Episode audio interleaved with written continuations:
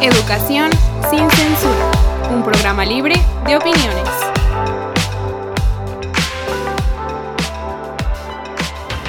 Como ya es costumbre, tenemos un tema bastante interesante. El día de hoy vamos a hablar sobre Tlaquepaque, aunado de que son las festividades aquí en el municipio.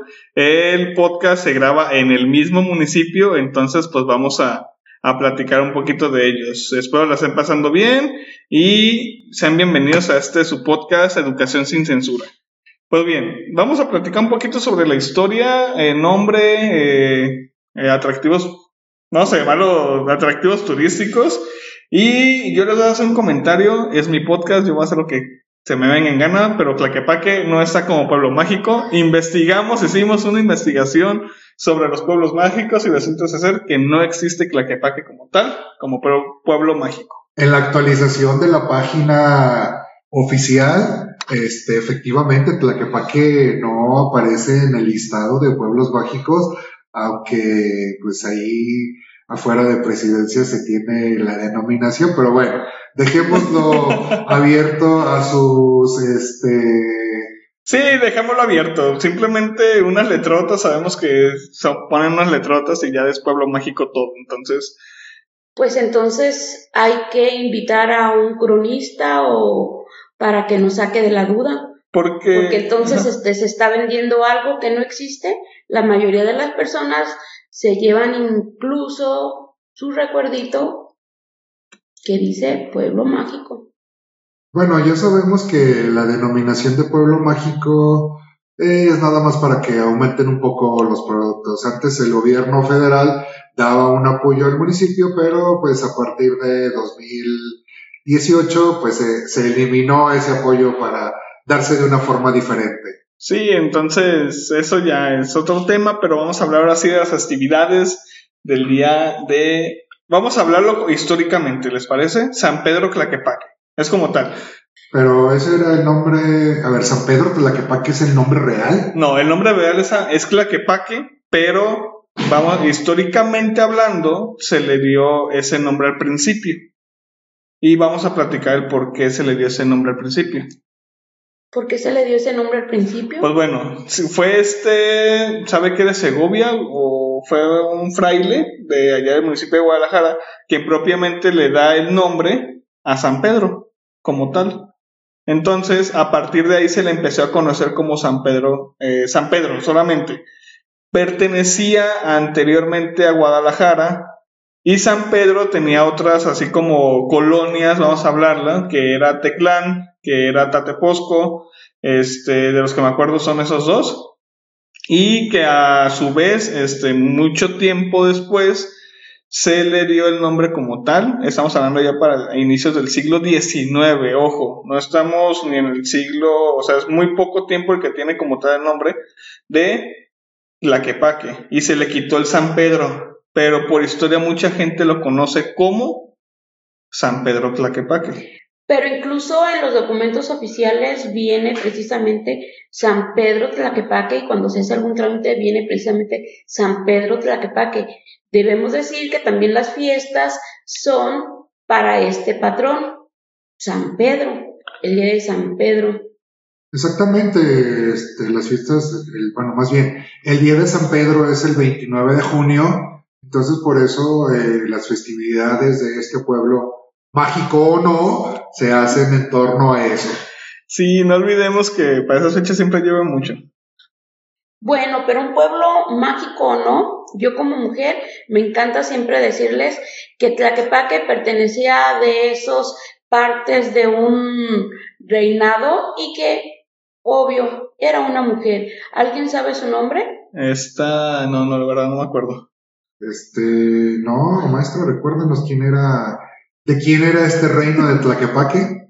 Las limón. Bueno, oigan, no era de la limón, estamos hablando del tiempo de, de la conquista, estamos hablando del siglo XVII, y precisamente esa gran mujer fue Sigualpilli. Buen punto. Y, y para variar, lo que conocemos actualmente como Tateposco, como Salatitán e incluso este Toluquilla pertenecían a ese mismo reino. Así que, este, dediquémosle otro capítulo a hablar esa, ese aspecto de, de, Tlaquepaque.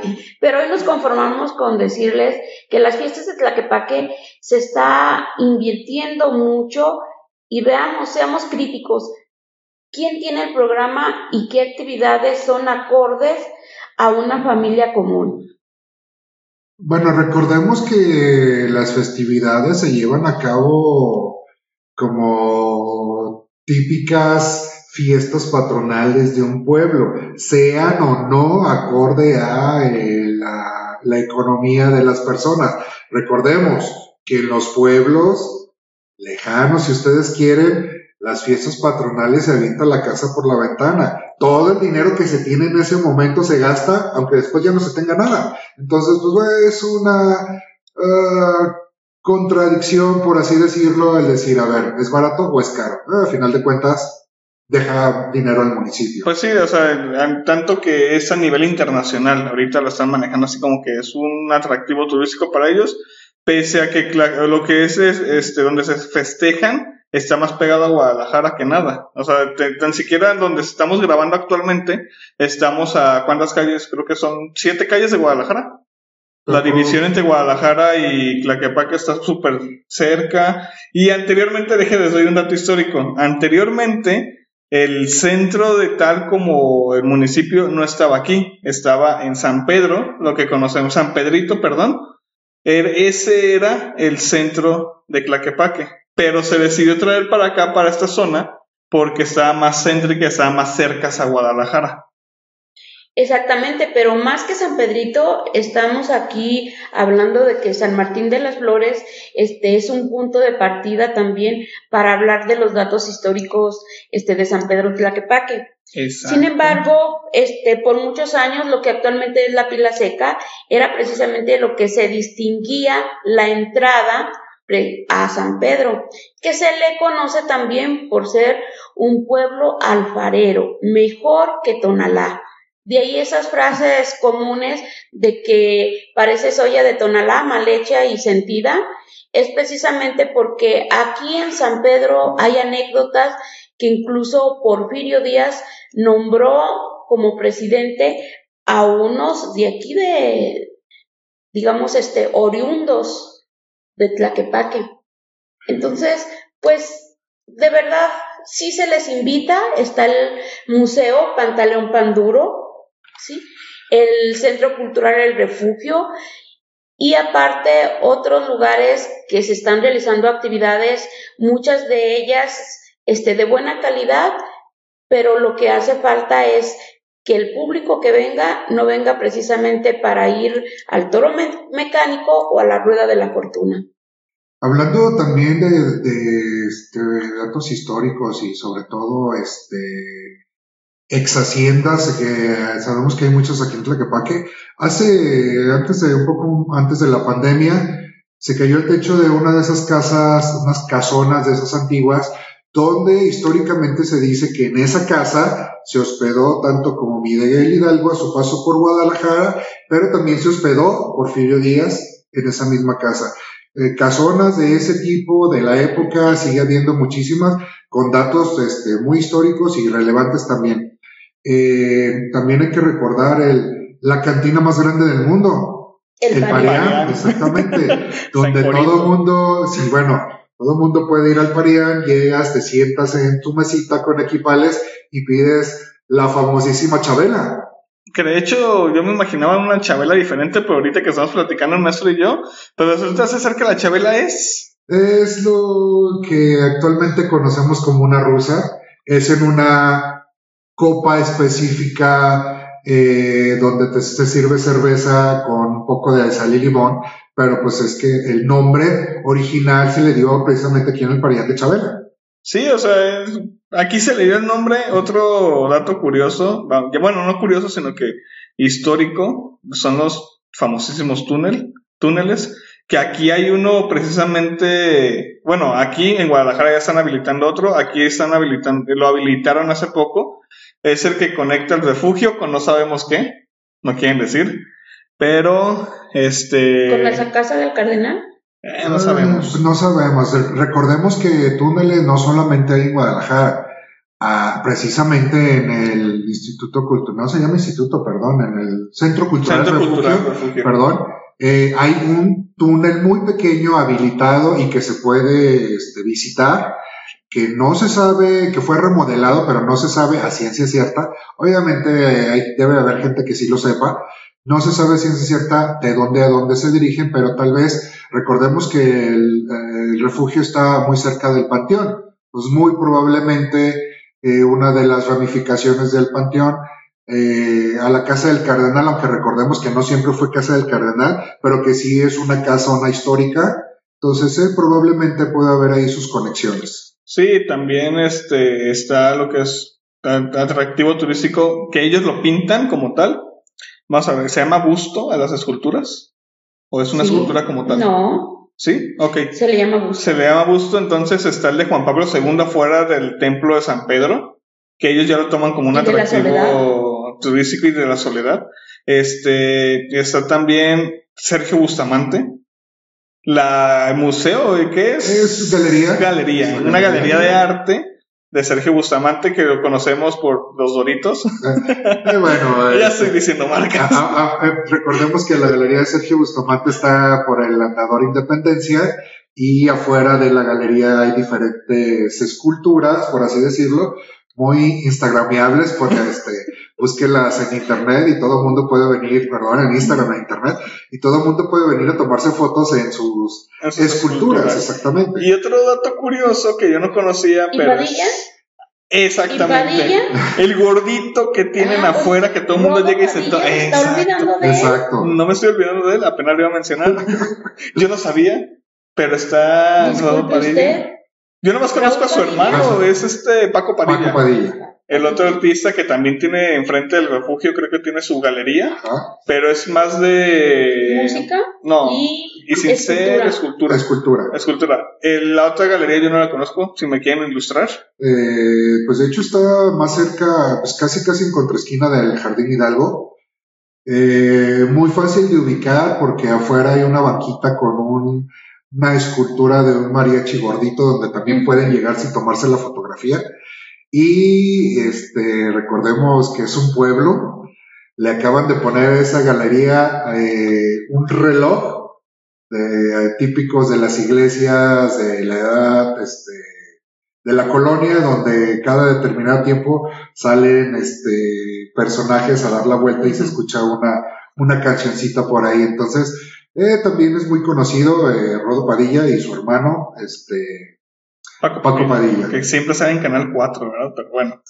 Bueno, pero es que eso es, sí tiene de encanto aquí este el centro histórico de San Pedro, porque no nada más esos personajes están, realmente se les reconoce a otros como el de los puerquitos, porque sus productos son precisamente elaboración de barro. Tenemos también este los talleres este y, e incluso que da cursos Silvia Barbosa, que es otro tipo de cerámica un poco más sofisticada, pero que tiene también una trayectoria como toda la familia Panduro, porque también eso es lo que se le reconoce, que esa perfección de trabajar o imitar al otro en, digamos que ya sea en una escultura, este, o en barro, es lo que los hace famosos, porque a ellos se les conoce como parte de los grupos de San Martín, porque hasta se les tenía miedo de que no te haga tu réplica porque te en- encierra tu espíritu ahí. Esa es la razón por la cual este Porfirio Díaz sí permitió que Pantaleón Panduro le hiciera su gusto y como premio por eso le otorgó el de ser presidente por un día. Aunque bueno, los artistas o artesanos de esa época debe uno de reconocerlos que eran analfabetas. Sí, o sea, Recordemos que el Museo Pantaleón Panduro y el Centro Cultural El Refugio no eran otra cosa, como muchos edificios coloniales, más que el leprosario y el hospital psiquiátrico. de hecho, eso es lo, históricamente eso es lo que son, eran, perdón, es lo que eran.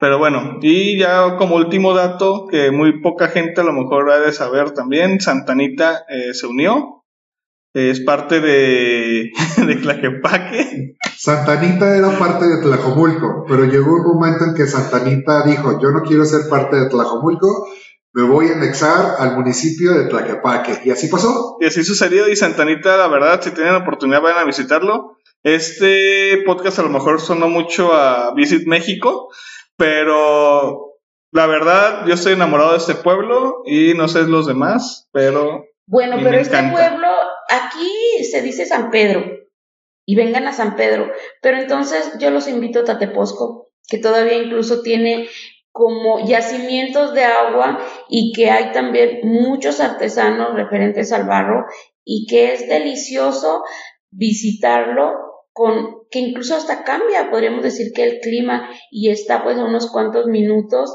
de aquí del centro histórico de Tlaquepaque. Bueno, también la invitación, no, no efectivamente no solo a, al centro de, de, Tlaquepaque como tal, sino también recordemos, no sé si todavía exista, pero el ojo de agua que estaba en Toluquilla, por ejemplo, que también pertenece, Toluquilla también pertenece a Tlaquepaque. ¿Todavía existe? Entonces, pues hay mucha, de, ahorita de, dónde cortar, la verdad no hay tiempo, pero en su momento iremos abordándolo, a lo mejor hacemos una segunda parte, a lo mejor no, este, ya dependiendo de los comentarios, pero bueno, esto yo creo que ya es todo, ¿sí? Yo Damos final. algo sobre, es, es extremadamente rico en leyendas, mm, digamos, este, de, de calle, leyendas muy de pueblo, y que de pronto sí hay una variación en los tipos de leyendas de otros municipios, como es en el caso de Zapopan o de este Guadalajara. Entonces, sí vale la pena que aunque sea un, un municipio mal visto o catalogado como pobre, aguanta una visitada. Pues sí, este, yo creo que sí convendría hacer una segunda parte, por así decirlo, para hablar ya específicamente de lo que se ve en las calles, que ahorita lo estamos haciendo porque son las fiestas del municipio, pero bueno, las leyendas y todo lo que se ve en la calle también es muy interesante. Exacto, entonces, pues bueno, esto es todo por el día de hoy. Esto es Visit México. Nos vemos hasta la próxima.